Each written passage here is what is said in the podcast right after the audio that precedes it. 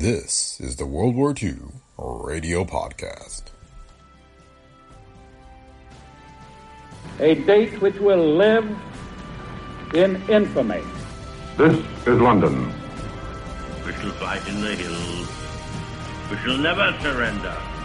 Go ahead, Berlin. This is the National Broadcasting Company.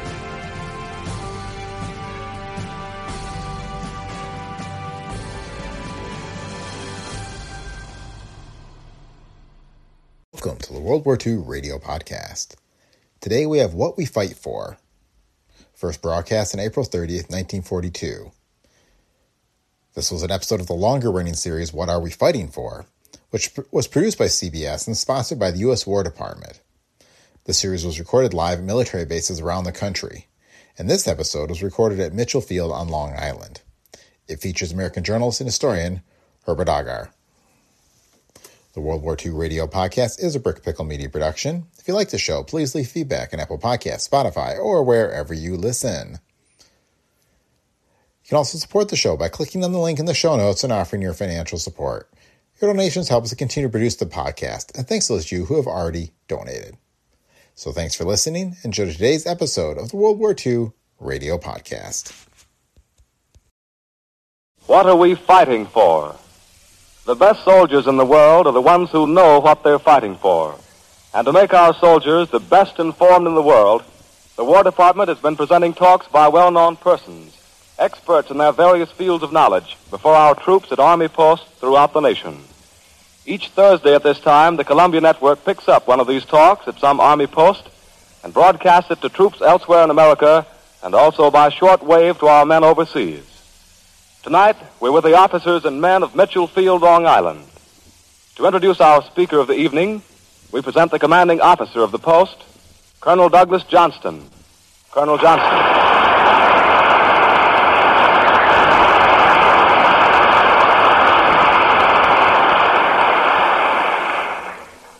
Officers and men of Mitchell Field, and to those listening by radio and other Army stations in the United States and overseas, tonight we ought to hear an outstanding citizen of these United States, a man who has long stood forth for the prosecution of the war for freedom. He is well known as the publisher of the Louisville Courier Journal, conductor of the column, What Are We Fighting For?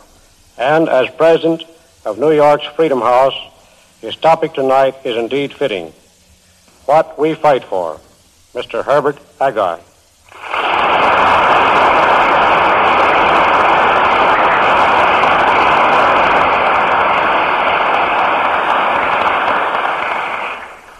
Gentlemen, I think that if we teach ourselves exactly why this war had to happen, we will learn at the same time exactly what we are fighting for. We are not in this war merely because we were attacked at Pearl Harbor or because Germany declared war on us a few days later. Pearl Harbor was the last of a series of events, all of which had to happen, and all of which proved to us that war was being waged against us as well as against the rest of the decent people in the world. Remember that early in 1941, the American people, through their representatives, adopted overwhelmingly the Lease-Lend Bill. This was a bill to put us into an undeclared war against Germany. There were a good many politicians in the country at the time who didn't want to admit that fact.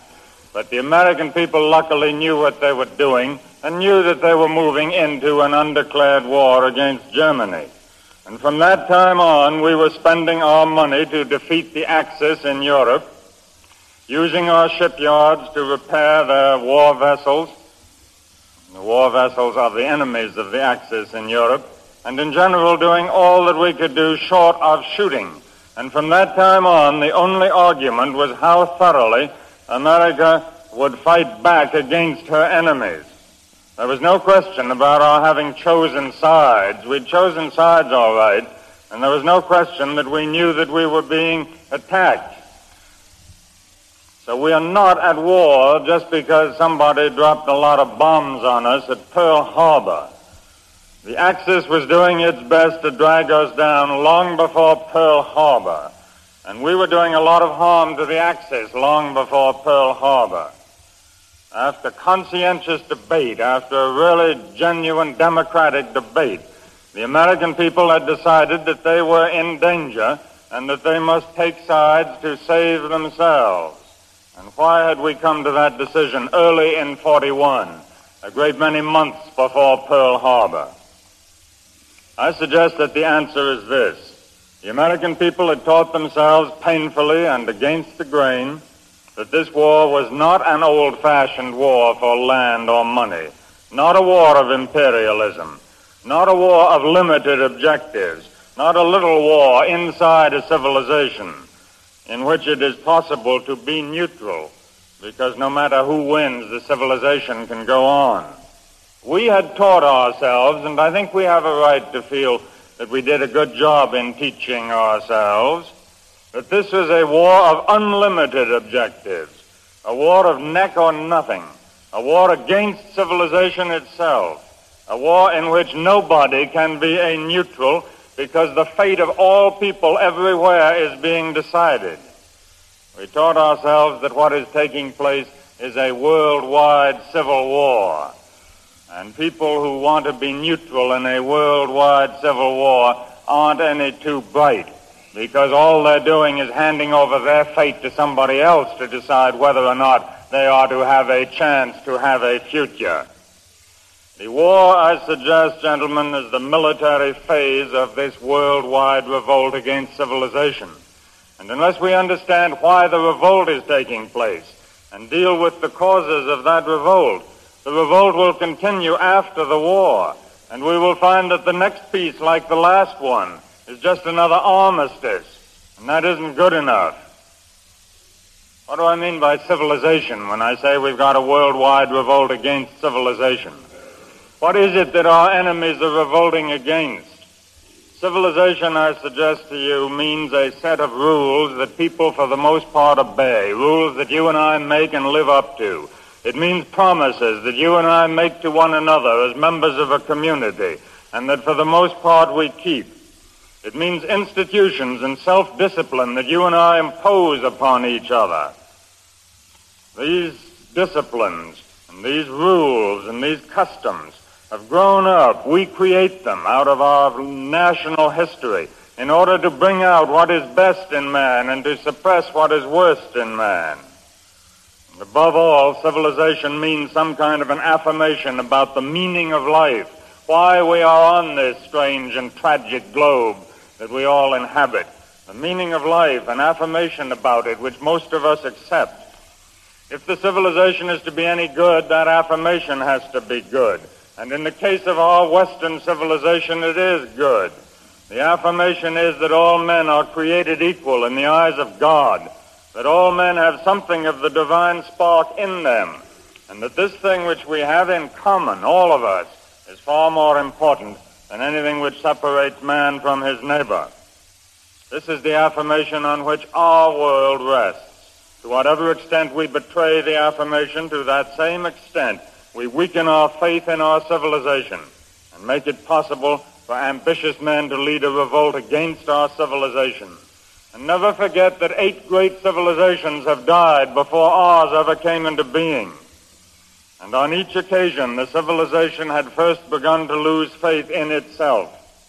I suggest that this worldwide revolt against our civilization could not have got underway unless we in the modern world had begun to lose faith in ourselves. Millions of men and women all over the world would not have lent themselves to the purposes of the barbarians who were trying to kill our world unless they had begun to get despairing and cynical about the life which they were leading. Before you can have a Hitler who can get millions of followers or a Mussolini, you've got to have people who are willing to listen to that kind of tripe. And you get those people by having a world in which there is a loss of faith in the meaning of civilization itself and the kind of a life that we're leading. What were the roots of this despair and this cynicism? If we can answer that question, we can see to it that after we have beaten our enemies this time, the revolt won't begin all over again. Let me give a few illustrations of the way in which we here in our country have helped to breed this cynicism which has done so much to, to ruin our world. I choose illustrations from our life in America. First, because I think that we ought to be more interested in our sins than in the sins of our neighbors. And second, because I know that our sins are more important than the sins of anybody else. Because we are more important, not because we're better, but because Providence gave us the natural resources. Providence gave us the great tradition which made our country the hope of the human race and the most important country. And the same providence that gave us that good luck gave us the immense burden of having to carry the hopes of mankind, of having to live better than other people. Because if we don't, the whole human race becomes cynical and hopeless. And when that happens, civilization declines. First, as a sign of our sins, let's remember that by the time the people who were in the armed forces of our country in the last war got back home from the war, they found that the country back home had decided to say, we do not care about the pledged word of the United States. We don't care about the fact that twice in the last 18 months we have said we would collaborate with the human race in trying to create a world in which you can change the status quo by the life of reason, by intelligence, instead of by the application of pure force. We don't care about that. We want to get back to the delicious pastime of selling each other goods and services. And so far as the honor of our country is concerned, or the pledged word of our country, we are not especially interested. And remember that Woodrow Wilson in 1919 told us, the American people, if you commit this sin, you will break the heart of the human race. And the American people didn't believe him. The American people thought those were just the words of an ex-college professor who didn't know about the facts of life. Well, we don't have to argue that one today. We know that the ex-college professor was right and that the American people were wrong. That it is true that the human race has a heart which can be broken. That people have hopes which, if they are too long deferred, do fester and do turn into cynicism. We know that now. It's a pity we didn't know it in 1919 and 1920. Let me give you another illustration of the way in which this thing has happened. In 1920, at the Republican National Convention, uh, Senator Penrose was asked, What is a good uh, thing with which to fight? What is a good word with which to fight uh, this uh, coming campaign? And he said, The word Americanism, I think, is a good one. And somebody asked him, what does Americanism mean? And Senator Penrose of Pennsylvania said, I'm damned if I know what it means, but I know it means a lot of votes. Here was a man who had been sent back five times to the Senate of the United States. Here is a man who was carrying one of the greatest traditions that any people have ever inherited. And he was cynical and he was stupid and he thought it was smart to say he was damned if he knew what Americanism meant, what the greatest of human traditions meant, and that all he knew it meant was a lot of votes. That is not the way to keep people together, believing in the promises they make to one another, believing in their rules, believing in their institutions. Out of that kind of action on our part, I could give you plenty of other illustrations, as you know. And I could give you endless illustrations on the part of other nations than our nations who were being as bad as we were or much worse. But I've explained why I hold my illustrations to our sins. Out of that kind of action on our part and on the part of other peoples, there came this growth of cynicism and nihilism, which made it possible for the barbarian to come back to earth. The barbarian is the man who believes in power for power's sake and nothing but power for power's sake. Not rules, not promises, not discipline, but just power for power's sake, which means government by terror and by the secret police. I suggest to you that this war had to happen because there are too many barbarians like that loose in the world. Too many people who don't believe in an ordered life.